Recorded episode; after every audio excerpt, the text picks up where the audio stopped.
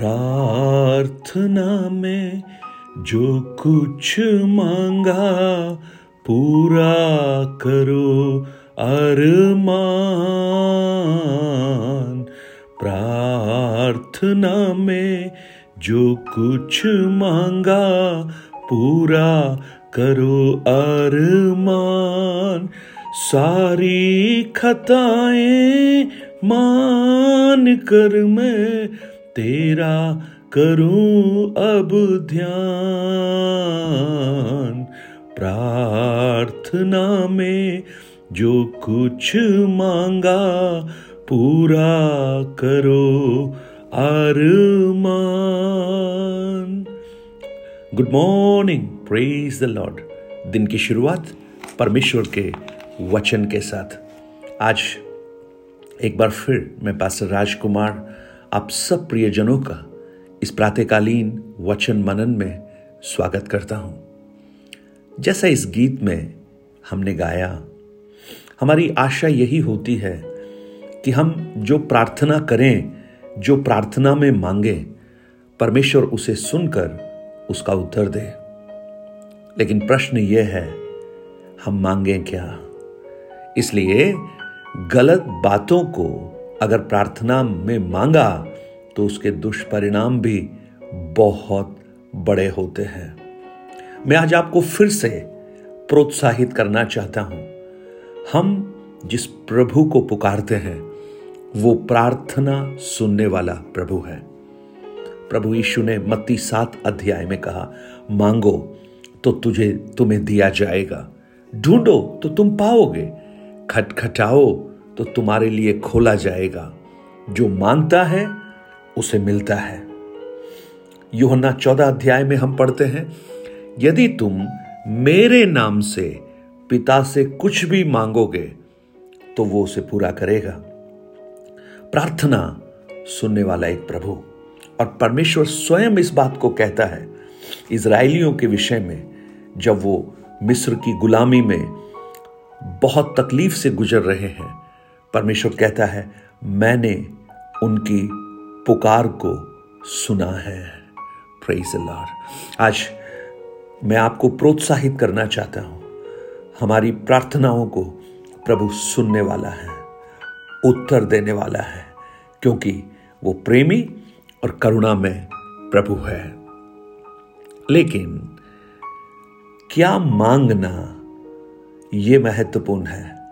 पहला शामुल उसके आठ अध्याय में हम लोग थे। अब इज़राइली लोग जब शामुएल बुज़ुर्ग हो गया और अपने दोनों पुत्रों को, अबिया और योएल, उनको न्यायी ठहराया। परंतु जब लोगों ने देखा कि उनके पुत्र शामुएल की राह पर नहीं चलते, वो लालच में घुस लेते हैं, न्याय को बिगाड़ते हैं तो इज़राइली लोग इकट्ठे होकर शामुएल के पास पहुँचे और कहने लगे कि अब तुम तो बूढ़े हो गए हो और तेरे पुत्र तेरी राह पर नहीं चलते। अब हम पर न्याय करने के लिए सब जातियों की रीति के अनुसार हमारे लिए एक राजा नियुक्त कर। परंतु यह बात जो उन्होंने कही कि हम पर न्याय करने के लिए हमारे ऊपर राजा नियुक्त कर दे। यह बात शामुएल को बुरी लगी और शमुएल ने यहोवा से प्रार्थना की। तब देखिए, यहोवा शामुएल से क्या कह रहा है? शामुएल, तुम क्यों बुरा मानते हो? इन्होंने तुझको नहीं, परंतु मुझी को निकम्मा जाना है कि मैं उनका राजा ना रहूँ। देखिए, मिस्र की उस गुलामी से उस कठिन तकलीफ़ से परमेश्वर उन्हें बाहर निकाल कर लाया। लाल समुद्र को दो भागों में बांटा। रोज मन्ना देकर उनको खिलाया। आग का खंबा और बादल का खंबा बनकर उनकी सुरक्षा करता रहा। चट्टान से पानी पिलाया। इनके शत्रुओं को इन पर जय नहीं पाने दिया। व्यवस्था को परमेश्वर ने उनके लिए दिया। और उसके बाद एक एक न्यायियों को दिया। हमने देखा, शामुएल और एली को मिलाकर चौदह न्यायियों को परमेश्वर ने उनके ऊपर ठहराया, जिससे वहाँ अच्छे से राजकार्य चल सके। और परमेश्वर उनका राजा बना रहना चाहता था। लेकिन अब ये लोग कह रहे हैं, हमें भी एक राजा दे। और वो जब कहा, उसका जो खास जो शब्द जो वहाँ पर है, सब जातियों की रीति के अनुसार हमारे लिए एक राजा दे। मुझे सुनने वाले मेरे प्रिय भाई, बहन, भजन संहिता 106 उसके एक वचन की ओर मैं आपका ध्यान आकर्षित करना चाहता हूँ। और वो वचन बहुत ही महत्वपूर्ण है और हमें सोचने की आवश्यकता है। वहाँ जानते हैं क्या लिखा है? तब उसने उन्हें मुँह मांगा, वर तो दिया, परंतु उनके प्राण को सुखा दिया। And he gave them their request but send leanness into their soul कई बार जब हम परमेश्वर से मांगते हैं तो परमेश्वर वो दे देता है, लेकिन वो उत्तर मिलना भी एक जी का जंजाल बन जाता है। मेरा बेटा जब छोटा था, मैं कई बार जब आयन करता था प्रेस करता था तो वो आकर मुझे बोलता था, मुझे भी करना है, मुझे भी करना है। कई बार मैंने उसको मना किया। मैंने कहा, बेटा, नहीं, अभी नहीं नहीं। लेकिन वो जिद करता रहा, नहीं, मुझे भी करना है, मुझे भी करना है। फिर फाइनली मैंने एक दिन बोला, ठीक है। और वो बड़े ज़ोर शोर के साथ आया और उसने प्रेस जैसे ही हाथ में लिया, उसका हाथ जल गया। और जब हाथ जला तो ज़ोर से रोकर उसने उसको छोड़ा। और उसके बाद जब भी वो प्रेस को देखता था, वो डर कर उसके पास नहीं आता था। यानी वो जो प्रस थी, वो जो आहन उस समय उसको नहीं दे सकते, लेकिन बाद में वो मिल जाएगा। अगर व्यवस्था विवरण सत्रह अध्याय को अगर आप पढ़ेंगे तो वहाँ पर स्पष्ट रूप से परमेश्वर स्वयं इस बात को कहता है।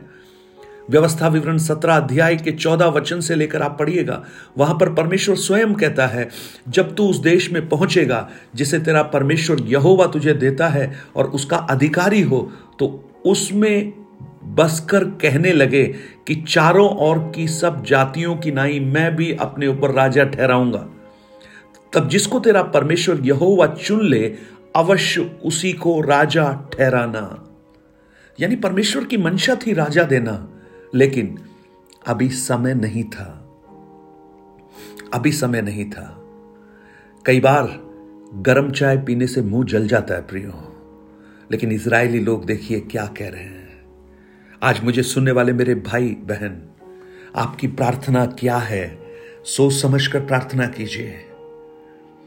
ये क्या कह रहे हैं? हमें एक राजा दे दूसरों के समान। यानी संसार उन्हें इन्फ्लुएंस कर रहा है, दूसरे उन्हें प्रभावित कर रहे हैं।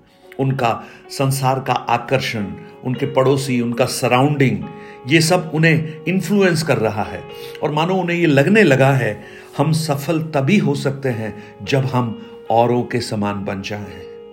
आज कितनी दुखद बात है। कलीसिया जो परमेश्वर की अलग की हुई है।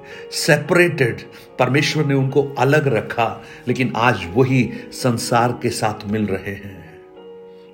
उन्हें लगता है कि अगर हम उनके जैसे नहीं बनेंगे, उनके जैसे नहीं दिखेंगे तो हम सफल नहीं होंगे।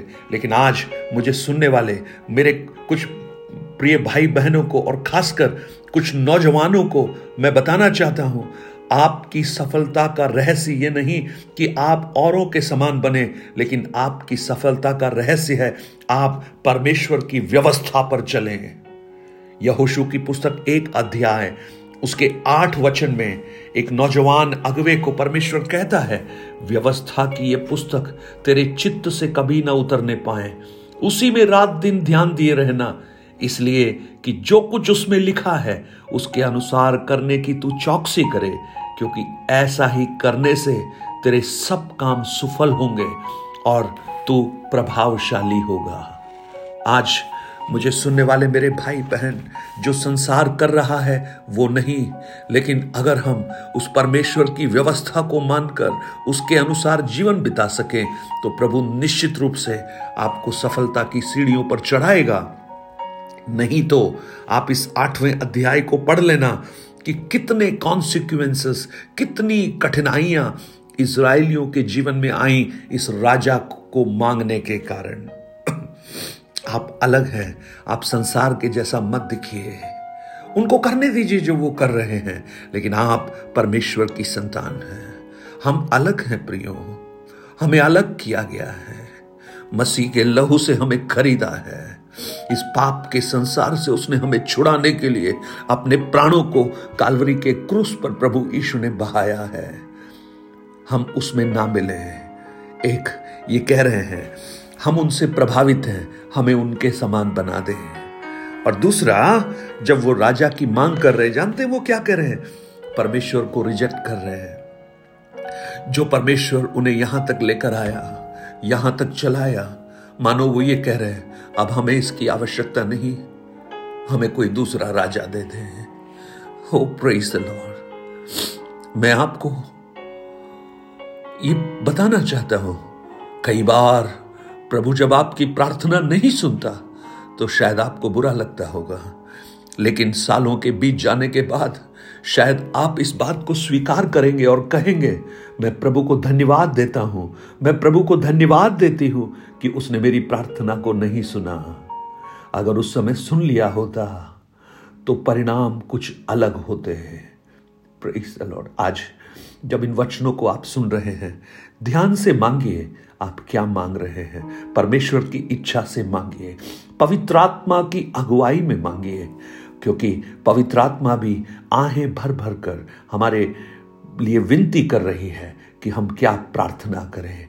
जब आप आत्मा की गाइडेंस में, उस पवित्र आत्मा की निर्भरता में आप जब मांगते हैं तो वो परमेश्वर की इच्छाओं को आपके जीवन में प्रकट करती है और आप उसी के अनुसार प्रार्थना करते हैं। और वो प्रार्थना जब उत्तर मिलता है, वो आपके लिए आशीष का कारण बनती है। लेकिन जो नहीं मांगना है वो जब आप मांगेंगे, परमेश्वर कई बार करुणा में है, दयालु है, प्रेमी है, इसलिए वो दे देगा, लेकिन उसके दुष्परिणाम होंगे। जैसे उस प्रस से हाथ जल गया था। स्वर्ग पिता, आज मेरी प्रार्थना है, हम जब इन वचनों को मनन कर रहे हैं, हमारे जीवन में हम बहुत सी प्रार्थनाओं को करते हैं, लेकिन हम आकलन करें, हम क्या प्रार्थना कर रहे हैं। प्रभु, हम कोई ऐसी प्रार्थना ना करें जो हमारे भविष्य को खराब कर दे। जैसा भजन 106 में हमने पढ़ा, परमेश्वर ने उन्हें मुँह मांगा वर तो दिया, परंतु उनके प्राणों को सुखा दिया। प्रभु, आज हम आपकी विल में, आपकी इच्छा में रहकर आपसे प्रार्थना करें। धन्यवाद। आप ऐसा अनुग्रह हमें दे। यीशु के नाम से माँगता हूँ पिता। Amen. Nine eight two nine zero. Three seven eight three seven पर आप अपने प्रार्थना निवेदन और गवाहियों को हमसे शेयर कीजिए। परमेश्वर आपको बहुत आयात से आशीष दे और साथ ही साथ मेरी माँ के लिए आप प्रार्थना कर रहे हैं, उसके लिए मैं बहुत धन्यवाद देता हूँ। अभी वो वेंटिलेटर पर नहीं है, ऑक्सीजन का सपोर्ट भी नहीं है, लेकिन अभी भी बेहोश हैं। कभी कभी ही आँख खोलती हैं। बीपी लो है धर्मी जन की प्रार्थना से बहुत कुछ हो सकता है। आप उनके लिए प्रार्थना करें, परमेश्वर अपने अनुग्रह को प्रकट करे। और जो परमेश्वर की मर्ज़ी है, वो पूरी हो। बहुत से प्रार्थना विषय आपने भेजे हैं, बहुत सी गवाहियों को आपने शेयर किया है।